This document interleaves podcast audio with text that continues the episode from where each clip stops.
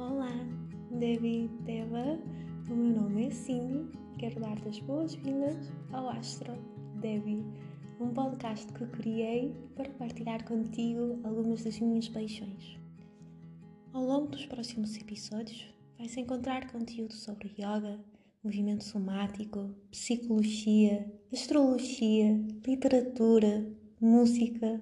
Bem, nem sei por onde começar. Faz-me sempre recordar uma frase do Joseph Campbell, quando ele diz que é um generalista. Então eu sinto isso. Eu sinto que o mundo tem tantas coisas que me apaixonam, tantas coisas que eu tenho vontade de explorar. E quanto mais exploro, mais sinto que o mundo se expande. E é por isso que eu gostava muito de partilhar contigo todas as minhas descobertas. Convido-te assim a encontrar-se um local calmo no qual consigas estar contigo mesmo, ouvir-te as minhas palavras. Contempla aquilo que eu disser, aquilo que for útil, guarda para ti e o que não for, deixa simplesmente ir. Bem-vindo à Astrodévia.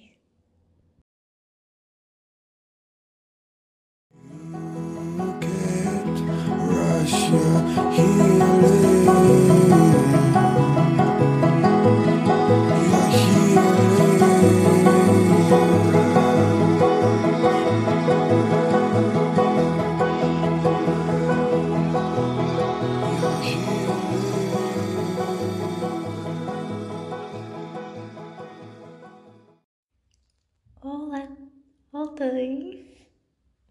Espero que estejas bem. Hoje queria deixar umas breves palavras sobre quem é a Cindy e como é que ela chegou até aqui.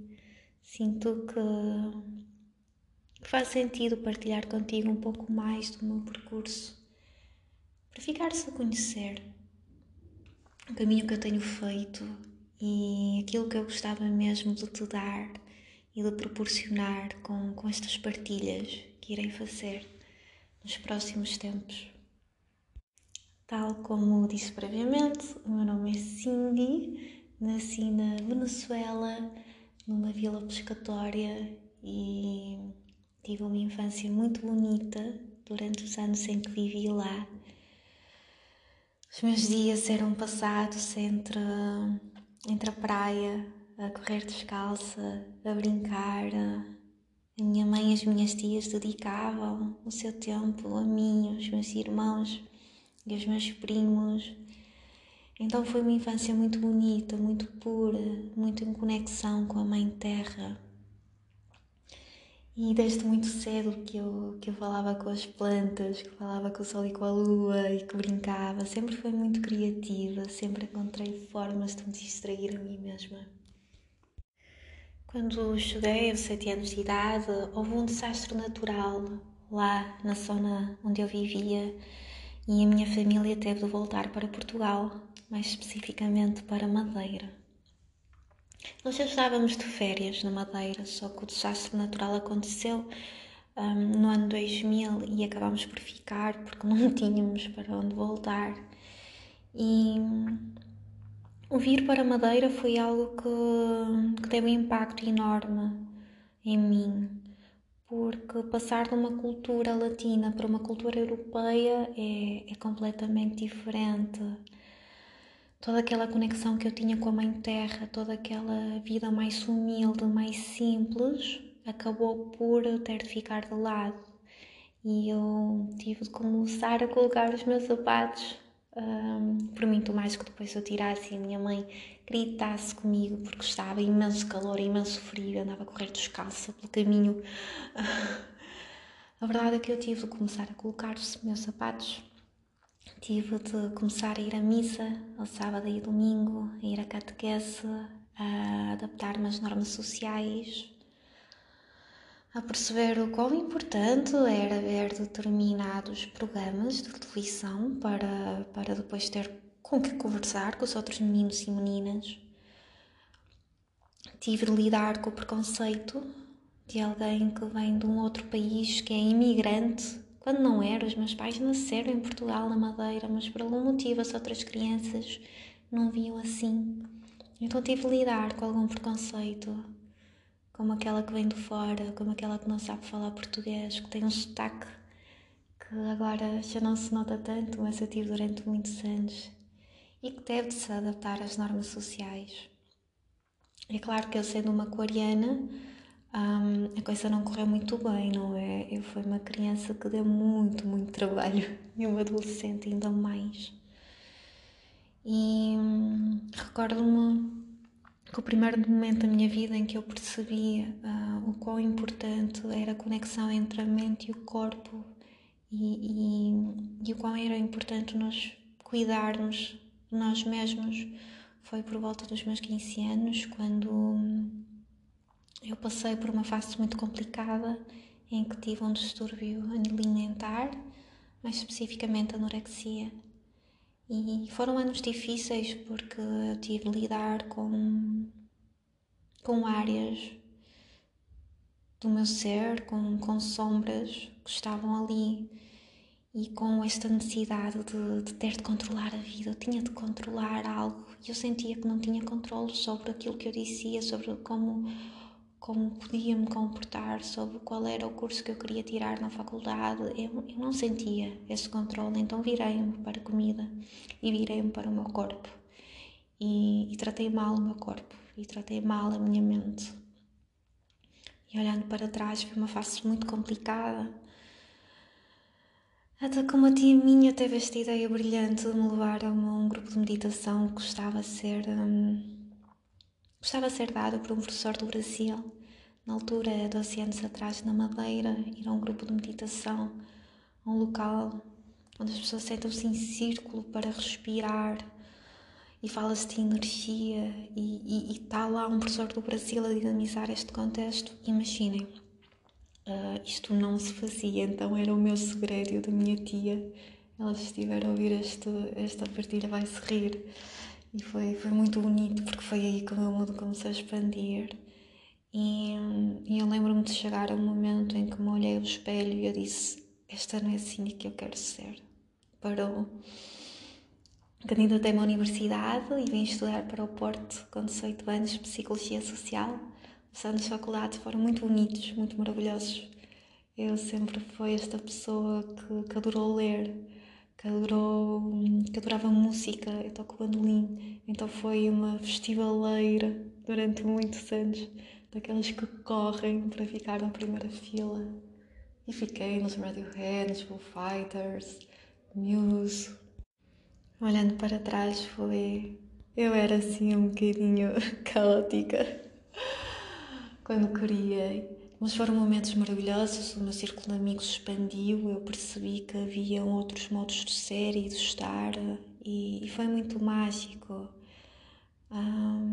Depois de acabar a faculdade, comecei a trabalhar em recursos humanos, porque era aquilo que existia ao meu dispor, e os primeiros 2 anos foram muito difíceis para mim, porque durante muito tempo não me identifiquei com o trabalho que eu fazia, mas fazia porque era assim que me tinham ensinado. Aquilo que eu tinha aprendido desde criança é que uma pessoa tem de trabalhar, tem de dar graças a Deus por ter um trabalho, por ter um salário ao final do mês, tem de se adaptar, tem de sofrer para chegar lá, para depois poder comprar uma casa, comprar um carro, ter uma família, e que é uma cruz que nós temos de carregar. Hoje eu não acredito num Deus que castiga, num Deus que nos pede para carregar uma cruz. E a verdade é que na altura acreditei que era assim que as coisas deveriam ser. E foi nesse momento que eu bati num outro poço na minha vida. Foi por novamente tentar de adaptar aquilo que me era pedido no contexto de trabalho que eu voltei a deixar de lado o meu bem-estar. Este equilíbrio entre a mente e o corpo que é tão preciso e que muitas vezes deixamos ir. E foram momentos muito difíceis para mim. Eu recordo ter de trabalhar horas e horas a fio, porque tinha de recrutar 100 pessoas no mês eu e a minha equipa. Recordo de ser esta pessoa criativa, esta pessoa que tinha necessidade de ser simpática, de ser doce quando fazia entrevistas, e da pessoa que me estava a chorir naquele momento disser-me que eu nunca iria chegar a lado nenhum porque eu era doce, porque eu era simpática, e que as pessoas não viam autoridade em mim por eu ser assim. E naquele momento eu acreditei mesmo naquilo, acreditei que o meu lado mais feminino tinha de morrer se eu queria chegar a algum lado. E foi isso que eu fiz. Ao matar o meu lado mais feminino, ao deixar a minha energia masculina tomar conta completamente de mim, foi aí que dei um outro passo em direção ao desconhecido, em direção a outras sombras, a outros padrões que tinham sido programados pela sociedade em mim. E eu deixei que eles tomassem conta. Até que um dia acordei e percebi pela primeira vez o quão mortal eu era, o quão impotente eu era perante a vida. E durante cerca de 2 anos eu acordei a pensar que nesse dia eu iria morrer. E eu cheguei a ter ataques de pânico. E eu cheguei a perder a sensação em áreas do meu corpo. Eu corri tantas vezes para o hospital. E foi uma fase muito difícil para mim, porque eu não estava preparada para lidar com isto, para reconhecer a minha mortalidade.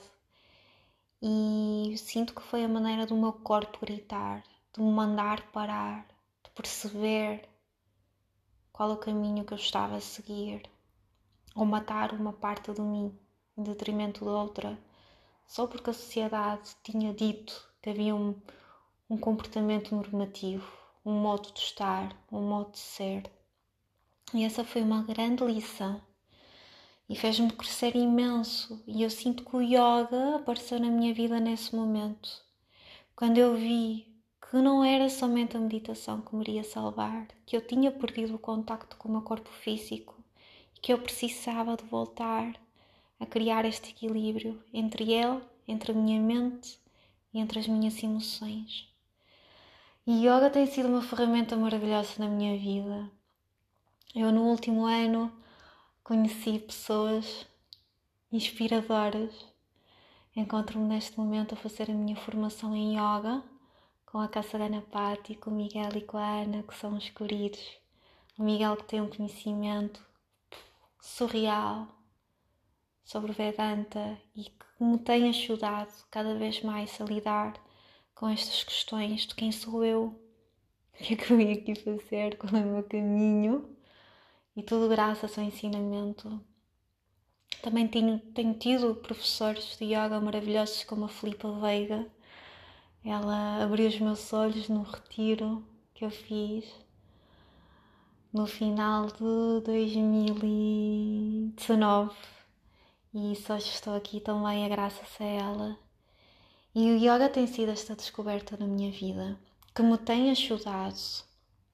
Foi uma ferramenta que na altura me fez perceber de facto que algo tinha de mudar.